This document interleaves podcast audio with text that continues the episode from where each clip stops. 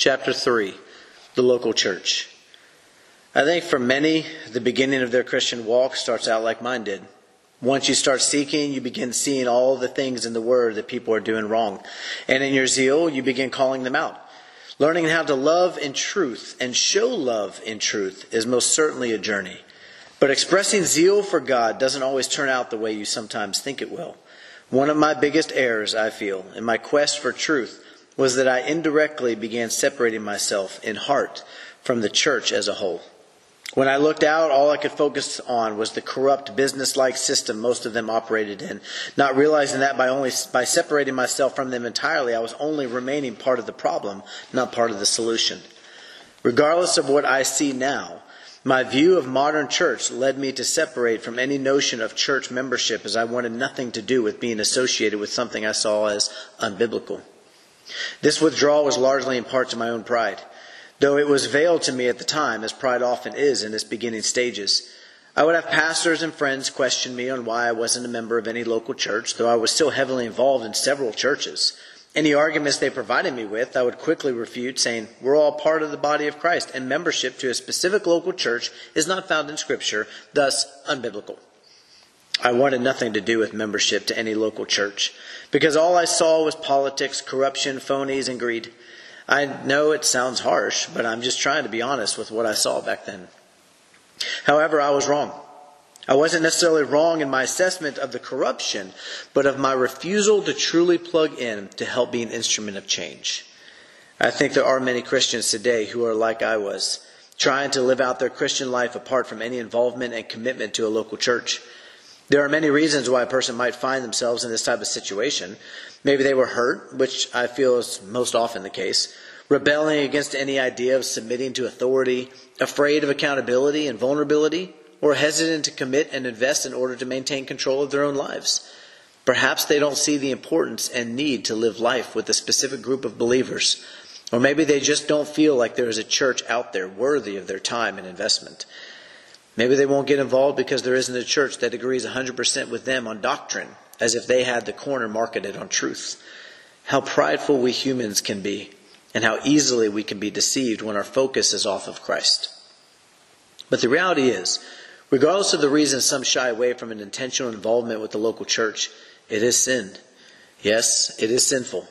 It is not his pattern and will change nothing for the kingdom of God in this world. It is selfishness and pride masquerading as a feeble attempt at being holy on our terms. It's worth noting before moving forward that the word church, ecclesia, is used 114 times in the New Testament. And do you know how many times it is specifically referencing the local church as opposed to the global church? Arguably, depending on your take on certain passages, approximately 70 to 80% of the references are pertaining specifically in context to the local church. Seems to me that God puts a heavy emphasis on the local church in His Word. Let me give you the story of how I came to realize my error. One day, as I sat down with the pastor, he gave me an article written by a popular pastor on church membership. I read it and acknowledged that he made some valid points. It was well written and compelling, but I still wasn't even close to being convinced, reasoning away the fact that he was a man, and I was basing my view off the word. During this meeting, the pastor and I had some good discussion on the matter, but nothing swayed me from my pride. Part of me, I meant my conviction. Fast forward two, two to three years. I'm now a teaching pastor in a small fellowship that we started in our home. At first, things were exciting, fresh, and seemed to be working, as the absence of membership seemed to create an atmosphere of quote unquote freedom that we all liked. But as time went on and distractions and cares for other things crept in amongst the masses, the commitment to one another as a body began to falter, and the excitement faded. I began to see that the people we were attracting to our fellowship were ones who had little desire for any structured atmosphere. Thus, the commitment and sacrifices we were making for the fellowship were not reciprocated and prioritized over the things of this world by the majority. It was as though we were like newlyweds, who, when the new wore off, the routine became more work than we initially realized. As a result, it became difficult to maintain that fresh and vibrant feeling we once had, and commitment and devotion to one another swayed in the waves of distraction. I became frustrated. Discouraged, and consistently struggled with the feelings of wanting to quit ministry altogether, feeling abused and taken advantage of for all that we had put into each person who was coming. I came to realize that my bigger struggle was feeling like a failure as a man, as a pastor, and as a son.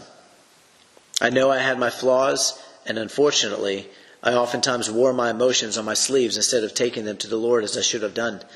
Regardless, I soon realized that while we were making friends, we weren't developing a brotherhood. A brother of mine, whom I now serve with in our home fellowship at the Grove, formerly served in the Army. He has said on several occasions that one of the hardest things about adjusting to quote unquote civilian life after active duty was feeling the void of missing a brotherhood he once had. It was as if there was a hole left in his life when he returned from overseas. I think we can learn a few things from this. You see, in order to establish a brotherhood and not just friendships, you need several things. One, you need a common aim and purpose. You cannot be divided on where you are headed and why you are headed there. Matthew 12, 25. Two, you need to suffer together and for each other. You can't have a healthy, close knit family without sacrificing for each other. Three, you need to be mutually committed and sacrificially invested to one another more than just a day or two a week. You cannot neglect one another for other relationships, especially worldly ones, and the shiny lures of the world cannot sway your devotion to each other. And four, you must establish a growing trust and loyalty with those you serve with by showing utmost respect, courtesy, vulnerability, and priority to one another, which is aided by consistency in the previous three traits. If any one of these four things lies broken, the relationship will never go beyond friendship at best, as trust will never be fostered to grow. Isn't it a shameful testimony that secular worldly bonds can be of a greater magnitude than the bond shared in Christ through the Spirit of God? Have we forgotten that we too are in a war, yet one of much greater magnitude and significance? So, because of this lack of developing brotherhood, I began to wrestle with our model of how we were functioning as a church, and I began to be burdened with the need for greater commitment to one another. I began to see that true, perfect love can never be attained without true, perfect sacrifice of oneself for the sake of another. As long as the members of a church are not fully committed to one another in both word and action, love can never grow. Ephesians 4 11 through 16. Thus, a family can never form. As long as the world or the things in the world consistently take greater priority over each other, the relationship can never be built on trust. Therefore, for a family in Christ to function in perfect love as a family should, there must be sacrificial devotion to one another. We must know one another, trust one another, and commit to one another. This means that everything must be on the altar in our united pursuit of Christ with each other. Everything. Without this, there will be no growth or maturation of the body as a whole. So I started searching the Word, consulting respected friends, pastors, and mentors, and reading articles on the arguments both for and against local church membership. I ran across an article that seemed familiar, but I couldn't place why at the time. After reading this article, I began to see my ministry unfold exactly as his had. It was as if I was reading an account of my own experiences. He wrestled with the idea of church membership as well in the beginning of his ministry, and he began to see that the people coming to his fellowship were mostly those who had a bad taste in their mouth from the modern church for whatever reason. He struggled with securing commitment from those who were part of his fellowship, and establishing any sort of an authoritative structure was nearly impossible. This article hit me in a way that no article about church membership had penetrated my heart before, because it was like I was reading an account of my own ministry. So I commenced to study through the Word. 1 Timothy and Titus specifically, hoping to find something of confirmation to what was what I was beginning to see more clearly. I saw Paul telling Timothy to remain in Ephesus so that he could establish proper doctrine and order of eldership among them. I saw Paul commanding Titus to remain in Crete so that he could establish order and appoint elders in every town, as Crete was an island of about 3,200 square miles. Did you catch that? Elders in every town.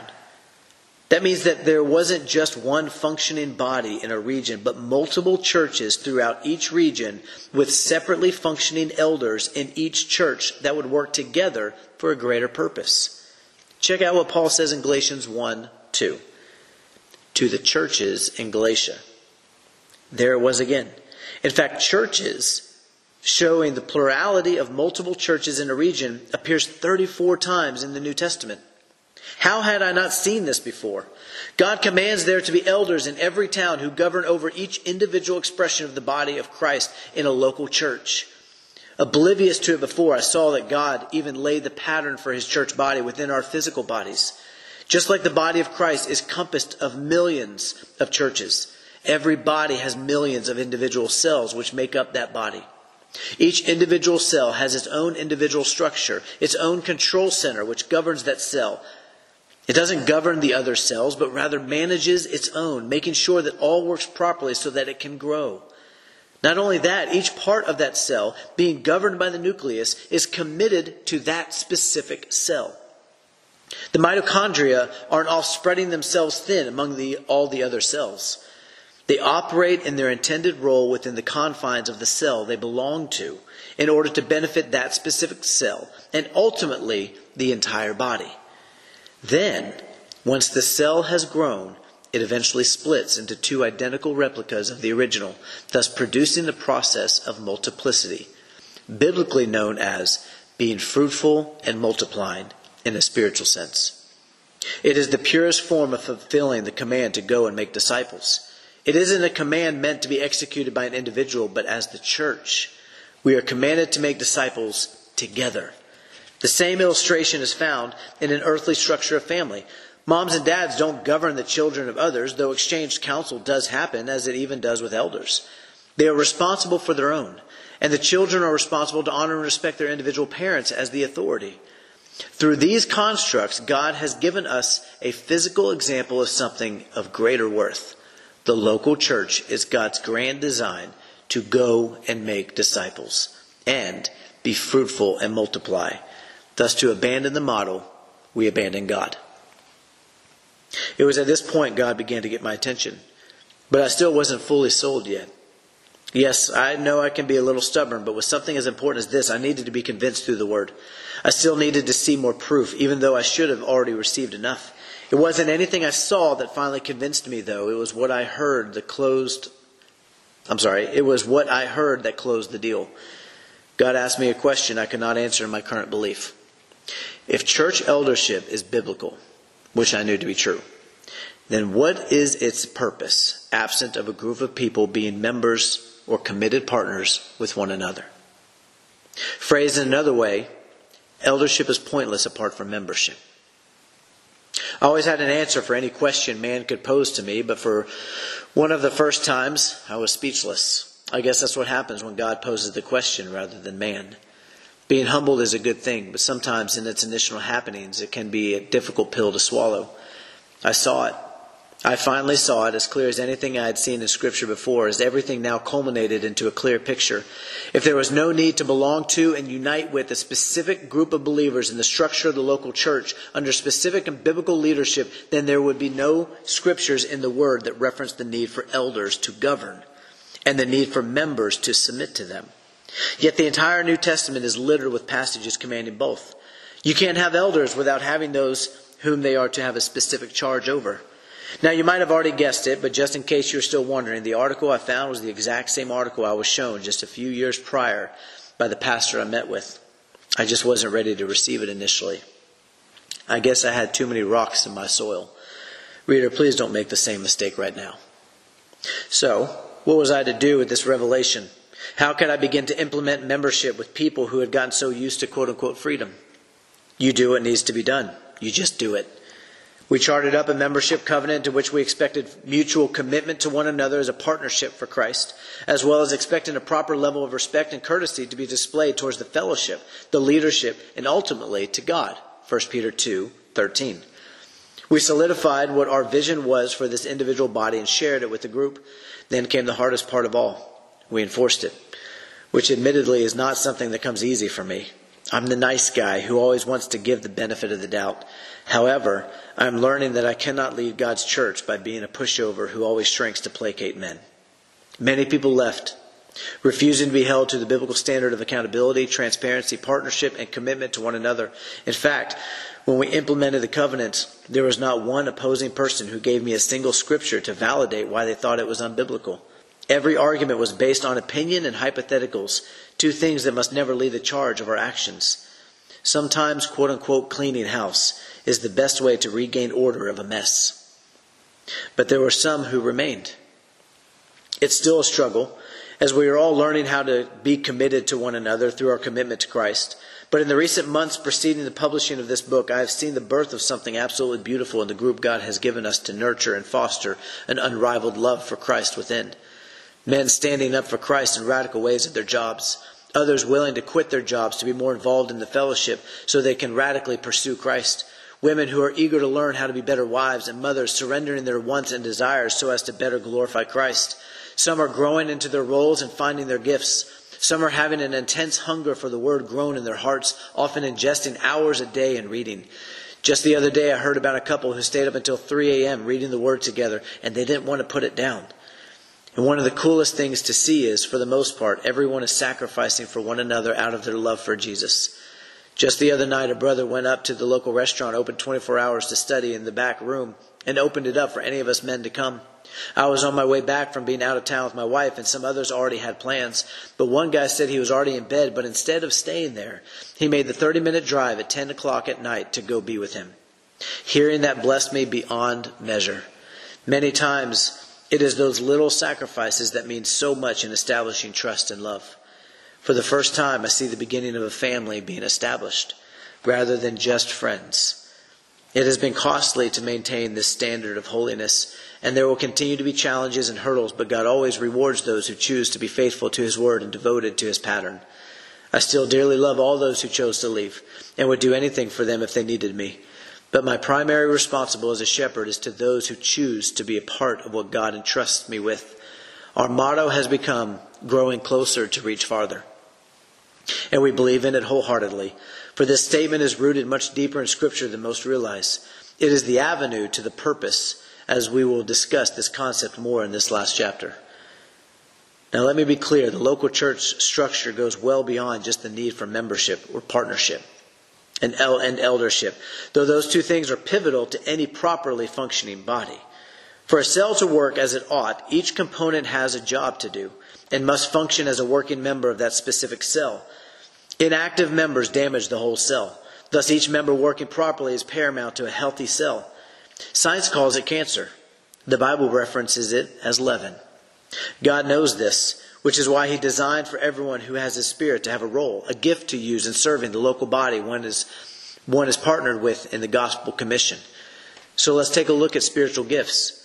Paul says in 1 Corinthians 12 that there are many gifts, but one Spirit who empowers the gifts in each individual. This means that if you have the Spirit, you have something to add to your local body. Romans 8 9. There is no excuse to be someone who attends church yet never serves within it by using the gifts that God has uniquely equipped you with. You have been enabled by the Almighty God through the Almighty Spirit to be an almighty blessing to those you fellowship with weekly, if not daily. Maybe it's through teaching, prophecy, service, generosity, etc. See the list in Romans 12, 4 through 8, and 1 Corinthians 12, 4 through 11. Maybe you serve in music, administration, or as the behind the scenes guy who is always active but rarely seen. Every church needs at least one. Point is, it's too easy today to just come to church to be built up rather than seek to serve others and build up the brethren within your particular family you fellowship among. Peter says in 1 Peter 4:10, as each has received a gift, use it to serve one another as good stewards of God's varied grace. The gifts that God apportions to believers is to primarily be used for one another in the fellowship, family you are a part of, though not absent of all people. Galatians 6:10 says, "So then as we have opportunity let us do good to all, but especially the household of faith." Paul is commanding that those in the churches of Galatia are to take care of all people, but especially those who are part of the family of faith in their individual churches. We are without excuse as to why we don't serve somehow, some way. For grace has been given to all for the glory of God, and we must steward it well. Let us allow ourselves to be poured out as a drink offering in how we serve one another for the glory of Christ. Another aspect to the local church model is one that can be a bit more difficult for many Americans to receive and accept. And yet, the word is abundantly clear. Listen to these passages. 1 Peter 5 5. Likewise, you who are younger, be subject to the elders. Clothe yourselves, all of you, with humility towards one another, for God opposes the proud but gives grace to the humble. 1 Thessalonians 5 12 through 13. We ask you, brothers, to respect those who labor among you and are over you in the Lord, and admonish you, and to esteem them very highly in love because of their work. Be at peace among yourselves. Romans 13 1 through 2. Let every person be subject to the governing authorities, for there is no authority except from God, and those that exist have been instituted by God. Therefore, whoever resists the authorities resists what God has appointed, and those who resist will incur judgment. Titus 3 1 through 2. Remind them to be submissive to rulers and authorities, to be obedient, to be ready for every good work, to speak evil of no one, to avoid quarreling, to be gentle, and to show perfect courtesy towards all people. Hebrews 13 17. Obey your leaders and submit to them, for they are keeping watch over your souls, as those who have to give an account. Let them do this with joy and not with groaning, for that would be of no advantage to you. In just several of the passages that speak towards submission to authority instituted by God, we see pretty clearly what God is asking from those who say they have submitted to Him submission to those in a higher position of authority. This is not just something God is asking or even just expecting. He is commanding submission to be shown. This is a hard trait to learn in today's humanistic and individualistic culture, but that is why God ordained for you to be trained in this concept from birth, or at least a child should be trained in it. Honor your father and mother. Even before you could speak, God instituted a form of submission that you had to learn in order to be a member of a unit that functions well. This was so that when you came to Christ, it would be instilled in you for something much greater than just the earthly construct of family. He gave you a quote unquote schoolmaster so that you would already be aware of what it means to come under an authority figure. Not to just survive under leadership, but to thrive by knowing how to respect, obey, and submit to them even when you don't want to or even when you think it's unfair. He did this so that you could already be equipped to function well as a member within God's design of church. When you read through Ephesians 5, you will see a clear illustration of comparing the earthly family to that of a spiritual, heavenly family, as we briefly discussed earlier. Listen to what Paul says about a husband and a wife in Ephesians 5 31 through 32. Therefore, a man shall leave his father and mother and hold fast to his wife, and the two shall become one flesh. And this is the part I want you to pay close attention to. This mystery is profound, and I'm saying that it refers to Christ and the church. This is not just a command for a husband and a wife. No, it is something much greater, with far deeper reaching implications. This was actually a prophecy from the book of Genesis for the order of Jesus and his betrothed. In chapters 5 and 6, Paul uses physical relationships in a family to illustrate a greater yet spiritual relationship, wives and husbands compared to the church in Christ, children to parents as young believers to elders. Be warned of this. If you focus solely on the physical, you will miss the beauty, mystery, and superiority of the spiritual, and your understanding of Scripture will be limited and skewed. 1 Corinthians 2 6 through 14. This is not to say that physical relationships do not have value. It just means that what is earthly does not carry the significance or value of that which is heavenly. Whether we like it or not, submission is both biblical and commanded by God. It isn't a question of preference or convenience, but of obedience. John 14, 21. So, what do you do if the leaders you have sub- subjected yourself to in your church are being unfair or even unreasonable? What do you do if they expect things of you that while they are not unbiblical, they do require a bit more effort from you to comply? What if their requests don't fit in your schedule with your interests or your preferences? You see the common denominator in all of that? You. If something doesn't fit your liking, the immediate response of a person focused on self is rebellion, to various degrees related to the level of selfishness in you. It's an attribute of maintaining control, and too many today are living as those who only date the church. They never commit to partner with her in God's design. Eve demonstrated the sin of rebellion in the Garden of Eden. For when her eyes took a liking to the fruit, she chose to rebel against her authority, both Adam and God. Genesis 3 1 through 7. Maybe she felt it was unfair for her authority to forbid her from such an appealing fruit, not realizing, realizing the command was a source of protection for her. All Satan needs is a small sliver of selfishness, and he will attack with a deception that is cloaked to the selfish heart. So, what does one do when an authority is being quote unquote unfair? God has an answer for that. As any answer we would choose to give to these questions must be backed by the Word, not what we think or feel. 1 Peter 2 18 through 21. Servants, be subject to your masters with all respect, not only to the good and gentle, but also to the unjust. For this is a gracious thing when mindful of God one endures sorrows while suffering unjustly. For to this you have been called, because Christ also suffered for you, leaving you an example so that you might follow in his steps. According to God, it doesn't matter if an authority is being unfair or even unjust in their treatment of you. They will answer to God for their acceptable or unacceptable leadership. But he still expects you to do what you are called to do regardless of their actions for the Lord's sake Read 1 Peter 2 13. A brother shared with me a principle regarding submission that he learned years ago when he was in the army. Respect the rank, not the person. I think that has some biblical merit to it, for when we focus on the person being worthy of respect, we then feel justified to disobey if they don't meet our criteria. But if we focus on their rank, then it has nothing to do with us, but only God's criteria. I know this seems unfair and it seems to go against what you see in the world today, even in much of the church. But let me remind you of the one who went before us to pioneer the way of the faith Jesus. Hebrews 12:3 who endured from sinners such hostility against himself so that you might not grow weary or faint-hearted. Here was a man who stood falsely accused, was unjustly beaten and flogged, spit upon, displayed as a criminal, and then was nailed to a cross as a sinless man to be a spectacle to all because of the sin of others, including yours and mine. If anyone had a quote unquote right to say they were being mistreated, asked to do things that weren't convenient or fair, or expected to do things that weren't preferential, it was him.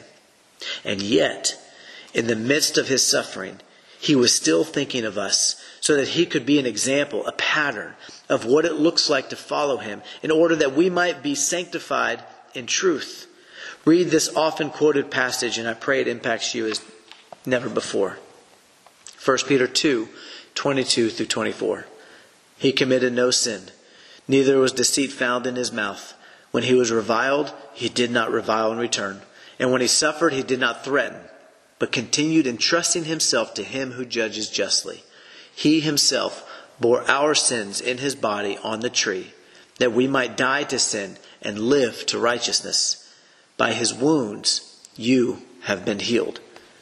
None of us deserve what he so freely gave as a result of what he unfairly suffered on our behalf. So surely, in light of what Jesus went through on our behalf, being able to still submit, respect, and love someone in authority who's being a little quote unquote unreasonable isn't too much of a cross to bear, especially when it is an authority God has ordained. Maybe this would be a good time to read Isaiah 53 before moving forward. If we are honest, I think we would all agree that the problem in much of the church today is not that many elders are being overly unreasonable and unfair in their governing of the flock, as that is probably a rare case and usually an scapegoat for the real problem. The real issue is that the flock proudly thinks they don't need to be governed by any spiritual leadership, despite what the word says. To many, church is strictly a volunteer based country club environment that is supposed to be geared towards serving them. And yet, those same people who refuse or are hesitant to submit in the church will most often obey the laws of the land without much fuss. Many will often pay, many will often obey their boss at work without much complaining, or even if they complain, they will still do what's asked of them. Some of them actually function as the boss and hypocritically require their employers employees to do the very thing they will not do for the church leadership. Even as children, many will obey their parents, even if they don't really want to obey. Those who engage in military operations will obey their commanding officers with little issue, even if they don't agree, or even if it will cost them their life to do so. But for some reason, when it comes to church leadership today, many think it can be treated differently. What is the common factor in all of this? It's that submission is expected in those earthly realms, and any disobedience to earthly authorities produces a consequence and that consequent affects us in ways we don't like. You see, our obedience is still hinging on ourselves. It is our own selfishness, not Christ and His holiness, that motivates our obedience. Hence, we have not really submitted. If we disobey our parents, we receive discipline in one way or another. If we disobey our authorities in this nation, we might get fined or go to jail. If we disobey our boss and rebel against them, we may get a pay cut or get fired. If a soldier disobeys his commanding officer, he gets punished, possibly dishonorably discharged. These are all consequences we don't want, so therefore we choose to, quote unquote, submit. even if we don't want to. Yet, when it comes to our spiritual authorities in the church, which God has clearly set up, ordered, commands, and even talks about more in His Word than any other authority on earth outside of Jesus, we treat it as if it were volunteer based, as if we only have to submit when we are in agreement. I've known many who have compromised their convictions in order to keep their job, but will use their convictions as an excuse to not submit to leadership in the church. The hypocritical actions of many reveal that they give elders no authority over them other than what they are willing to allow them to have. This is not submission. Thus, it is not obeying the command of God. I believe Satan has done a masterful job in America by removing the sting of consequence for rebellion within the church as he did with Eve.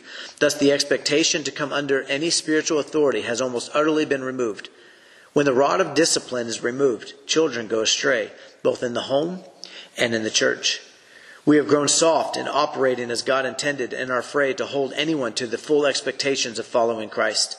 Sheep don't submit to the shepherds because the shepherds are no longer allowed to or choose not to carry a rod. Thus, we have a church full of sheep who are wandering around thinking because Jesus says he is a shepherd, they are safe to rebel against the elders. But who was it who ordained for there to be shepherds or elders in the church to begin with? That's right, God. Thus, to go against his will is to violate your submission to him, not just the elders. Hebrews 13, 17. Obey your leaders and submit to them, for they are keeping watch over your souls as those who have to give an account. Notice that the Word of God has given the task of watching over souls to the shepherds, not just the shepherd. That is not an easy task, especially when you're watching over stubborn sheep who insist on their own ways and preferences. Now, I'm not a Greek scholar, so I don't feel fully qualified to give an opinion on what I'm about to say regarding the rest of the verse. However, I have always struggled a bit with how the rest of it is stated in the ESV, as it doesn't seem to fit both contextually and with the targeted audience in that verse. Listen to how this version states the last of the verse. Do this so that their, the shepherds, work will be a joy, not a burden, for that would be of no benefit to you. The NIV emphasis mine weighing in on other verses in which God talks about how the sheep should view their shepherds, such as 1 Thessalonians 5 12 through 13 and 3 John 1 5 through 8. This rendering of the verse seems to fall more in line contextually with what the author is trying to convey. Sheep should submit so that the work of the shepherds is not burdensome, but joyful. They should not, quote unquote, insist on their own way, 1 Corinthians 13 5, but rather align themselves with God's way. However, it is intended, both concepts are true. Shepherds must govern the flock in a way that is not just domineering, but as examples in love. They must hold the flock to the standard of holiness and expect those in their charge to follow Jesus as he entails, as they themselves seek to be the example of both to the flock.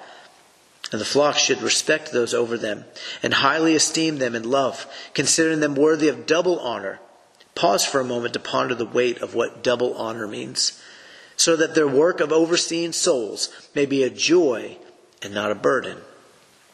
Whatever way you translate Hebrews 13:17, you can know from the fullness of the word both concepts are true, thus both should be applied. Now, though I feel it goes without saying, I also have been in ministry for over seven years, and I know that it is not always the case. So I'll briefly address what to do if those over you are asking you or even demanding you to do something that is clearly against the word. I'm not addressing if it goes against your personal conviction regarding doctrine, as individual convictions on doctrine can be a tricky slope to deal with on certain topics. It is extremely difficult to answer specifics about personal convictions and doctrinal views in a broad, general way, since there are so many possibilities in each circumstance. It also runs a great risk of being misunderstood through means of a book, so I will refrain. All I will do is encourage you to study harder, seek more, search out counsel, and be willing to listen before speaking. James 3 17 through 18.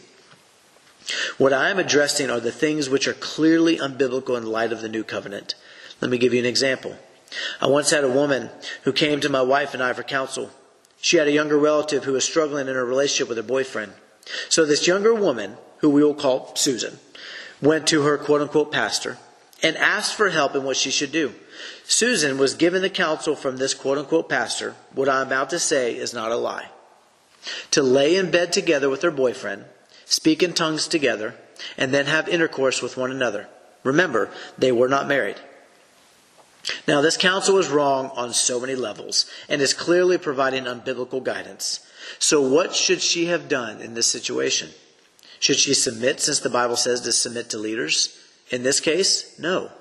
She should have sought separate counsel and set to seek the Lord through His Word to find what He says. Then she should have approached this quote unquote pastor with what the Word says, not personal opinions or feelings, as too often people follow their feelings and opinions rather than what is written. But in respect for their position, she should have approached them to share the Word and give time to listen to this quote unquote pastor, but by no means should she have obeyed the, the counsel given. The response the quote unquote pastor gives to the word will go a long way in revealing if you should be under them in the first place. Unfortunately, there are bad examples on both sides of the spectrum. Shepherds who don't shepherd and lead well, and sheep who don't serve and respect well.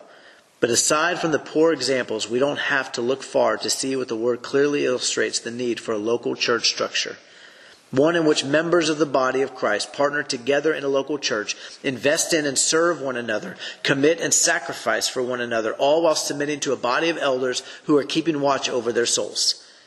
Poor examples do not negate the need to obey God. Thus, to be outside of this blueprint is to be outside of God's will, no matter how good you think the reason is. Now, let me say this in light of all that I have stated regarding the need to submit and be part of a local church.